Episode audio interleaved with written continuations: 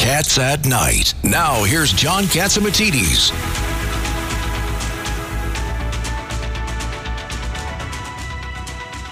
This is John Catsimatidis, Cats at Night, the number one show at 5 o'clock. And uh, uh, everybody tunes in to listen what the heck is going on in our city, our, our state, our country. And uh, we have some great uh, people in the studio today. We have uh, Judge uh, Richard Weinberg.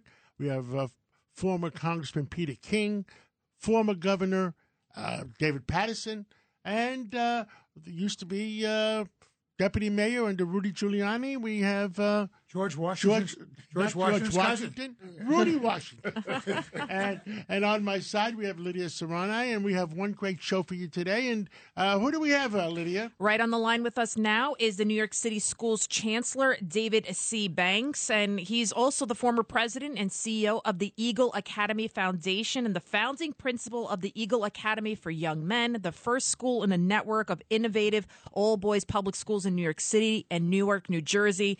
He's also a lifelong New Yorker. I could go on and on, very successful in the and education now system. He's running uh, our education in, uh, In New, New York, York City, City. and I don't even know what to call it anymore. I used to call it the Board of Education. Well, Chancellor, uh, we hope you could do for for our Public uh, schools. public schools what what you did for those uh, charter schools. That's right. Well, well, well. First of all, let me just say uh, uh, a Merry Christmas, Happy Holidays to everybody there and, and your listening audience. Thank you so much, uh, uh, John. I, I appreciate you having having me on. Uh, I, I've been a fan of yours for a long time, and and and those who are in the studio with you, are Rudy Washington and uh, and our former governor, uh, who is uh, uh, I've also been a huge fan of, and I've known him for many many years. Um, I thank you all for letting me be here. Listen, let me just say this. Um, I'm going to, and what I'm engaged in is trying to help to transform the New York City public school system uh, to be a system of true excellence. And it's, it's a heavy lift. There's a lot of work to do, but we have a lot of great people. I want to make sure we're providing a real quality education for all young people that attend our schools. And, uh, and I'm going to do a lot of things that I did at Eagle Academy, but I do want to make one correction. The Eagle Academies, John, were not charter schools. They were traditional public schools. Um, Wow, I and, didn't know but that. they were very innovative public schools in the work that we were doing to help uh, black and brown boys to reach a level of excellence. So, uh, got my work cut out for me, but uh, but we're up for it. Well, uh, you know, uh, we should have a special uh, program and give you a ten year term. John, John, Rudy Washington? for the purposes of our listeners, because I don't know if uh, our listeners know the gravity or the size of, of the Department of Education. If you could just, uh, David and John, could you? And by the way, I'm, I will ask David that. Uh, uh, and uh, last week we had Secretary uh, uh, Duval on, and I sent him a copy of our communications, uh, our radio show with the secretary about education system in the whole country, and asked him to give us an update how the education system in our city compares to the country and what we need to do. Is that the right question? Yeah, well, and, and Chancellor, if, if you could tell our listeners, because we have listeners as far as Europe and up and down the East Coast and, fur, and further out, uh, the size of our educational system here in New York City. Well, first of all, I'll tell you, we've got there are over a million students in New York City. Um, over 900,000 that attend traditional public schools, another 141,000 that attend uh, charter schools. Um, we've got uh, 1,900 schools in New York City. 1,900 schools. Uh, I mean, it's it is the largest system in the country by far. There's not even a close second. Literally, 145,000 employees. Um, we've got an annual $38 billion budget. We serve over 900,000 meals a day, 170 million meals a year. Only the military comes close to the to the level, the scale of what happens uh, in our in our schools. And you should just know also, uh, because these numbers are a little different. Some people get surprised when I mention this. The ethnic breakdown of our New York City schools now 41% Hispanic students, 24% black, 17% Asian, and 15% white. Wow. Yep, Wow. I get that. I get that response from everybody. Um, this is a very different New York City school system than it was 20 years ago. Wow. And and tell us what is the the key to success because you were just so incredibly successful with the Eagle Academy and how do you plan on doing what you did there and putting it into the public school system? The, the theme that I am working from here is, is, is quite simple. It's called Bright Starts and Bold Futures. Bright Starts and Bold Futures. We are making very significant investments at the earliest ages to make sure that all of our young people can read no later than the third grade. All the research tells us that if kids can't read by the third grade, you are fighting an uphill battle after that. And you have to spend so much more money and resources trying to fix something that if you get it right at the very beginning. Over the last 25 to 30 years, we changed our approach to how we even teach kids to read, and it has not worked. And, and I am returning the New York City school system back to a time and an approach that probably all of you on, on, who are in the studio uh, were part of. We learned to read through a phonetic approach to reading. We taught phonics in our schools. And along the, over the years, we, we went to something called whole language. It was a much, what was called a more progressive approach. And, and the research is, uh, the results are in. It has not worked for far too many kids. So we're going back to the old school, back to basics, and that's what I call bright starts. We have to ensure that everyone has a solid reading foundation at the beginning. But then at the end of that, what is the purpose of going to school? We want all of our kids to be on a pathway to, to careers uh, and economic prosperity. We don't want them to go to school just for the sake of going to school. They have to have a purpose. And uh, for far too many kids, we graduate, uh, John, who who graduate, we give them a diploma, but they don't have the skills to, to take their place in business. They don't know how money is made in America. They're not civically engaged. They don't know how the system of government works. So we're, we're producing young people who just don't know nearly enough. And, uh, and we can change that. And I intend to change that. And we are already putting pieces in place. I'm coming up on the end of my first year here. Uh, and over the next several years, we, we expect to bring about dramatic change in our schools. So, well, Mr. teaching Chancellor- people how how to work when they leave high school, at least, because uh, when I ran for mayor in 2013, and I had David Paterson, Governor Paterson, by my side, and Rudy Washington by my side, and Congressman King, but I lost.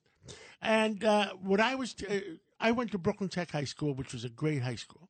Yeah. And I thought that we should ha- teach kids like an aviation high school or a mechanics high school to teach kids how to work with Trades. their w- work with their hands if if they don't really qualify to go to college Right. because you can't not everybody could could take up calculus i hated calculus when i went to college By the way, uh, John, John just blew my Governor? cover. I was chair of the state Democratic Party while I was helping John in 2013, but that's okay. Friendship always trumps political association. So, so Mr. Chancellor, uh, uh, welcome to the show. Of course, you and I go way back. I remember when you were the press secretary for the Attorney General of New York, Dennis Vacco. And uh, but over your uh, years, uh, I was asked to approach uh, the chancellor for full disclosure about a month ago by a group of parents because there's a tremendous problem right now. They don't have enough bus drivers. And there's a child in my family that rides the bus there.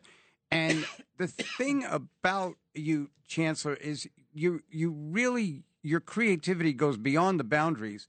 They are trying to work with CUNY, the City University of New York, to get some of the students to learn how to drive the buses, which would be a job for them, a well-paying job, and at the same time they would get college credit. What a brilliant idea. My goodness. How about that? Do You want to comment on that, Mr. Chancellor, or you just want Yes, to? yes, yes. And I remember we, we spoke about that recently. And, you know, it's funny, going back years ago, I actually, I worked at the Attorney General's office. It wasn't with Vacco, it was with Oliver Koppell. Oh, you're- you're Bob absolutely Abrams. right. You Remember Bob Abrams years ago as well. But, um, but I think when, we, we, when you and I met, it, it exemplified what we are trying to do here, which is to come up with real practical examples of how we can create a good school experience for kids that will ultimately put them on a path to all kinds of jobs. Uh, we should be growing our own workforce.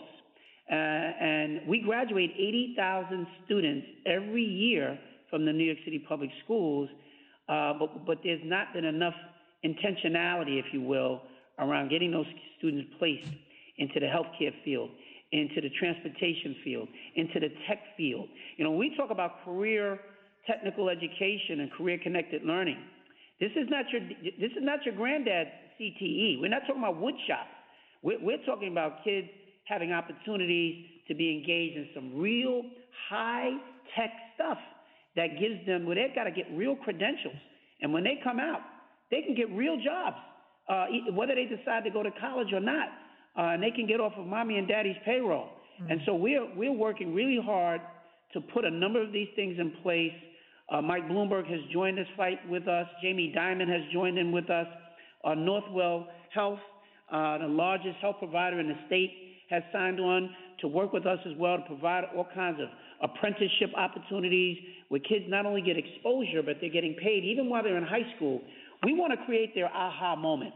I want kids in the ninth and 10th grade to say, I've got a level of exposure and I've been able to figure some things out. And now I know why it's important that I work really hard in my math class and my science class and my English class because there's a there's a goal, there's a there's a purpose. Let me just say this finally. When you put kids on a sports field, those kids will practice football all day long. They'll do the wind sprints. They'll put in the time, effort, and the energy because they're very clear about what the goal is. They're trying to win the trophy. They want to win the championship. And when the goal is clear, kids will work really hard. Unfortunately, in education, the goal is not clear. We just send them to school and and and say, you know, maybe at some point it'll all work out for you. Uh, we have to be much more intentional, and we have to make sure that kids understand the purpose of going to school. And I think when they understand the purpose, they will run as hard as anybody. And that's the kind of system that I'm trying to set up. Chancellor Banks, Horace Mann famously said that education is the greatest equalizer. And we all know that it is important, of course, to learn how to read, write, and arithmetic and all that good stuff. But I think kids also need those after school programs. Not everybody's going to be a basketball star, but studies have shown that kids that are engaged in sports, they're engaged in after school activities, the music and the arts, they tend to do better doing their schoolwork as well. So is is that also part of the plan to try to get the uh, school system revamped? Absolutely, and I'm so glad that you said that. I, I told the arts community I'm going to be the arts champion as chancellor.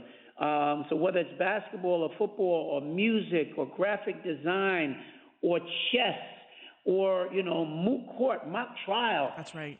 Kids need to be engaged in things the activity itself is not nearly as important as the creating a level of camaraderie, having a sense of purpose, learning the skills and the discipline.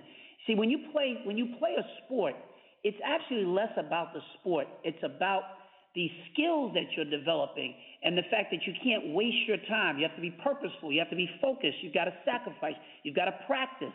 These are all the things that anyone anyone who becomes successful at anything in life practices those same skills. There's a discipline. Mm-hmm. And that's what we've got to help our kids to get and understand how to have that discipline that will ultimately lead to success. And I will tell you, our kids are absolutely brilliant. The problem has never been the kids, it's always been about our preparation of our kids. And we've not done a good enough job. But we've got really brilliant teachers who are fully committed, who love these kids, and are ready to go. They just need more tools. And that's my job is to help give them the tools so that they can help the kids be more successful. Chancellor, Chancellor David Banks, uh, thank you for coming on. And we have so much more to talk about, so we'd like to have you back in the near future. Uh, and um, New York City is lucky to have you. Thank you, John. You just made my day. I really appreciate you saying that.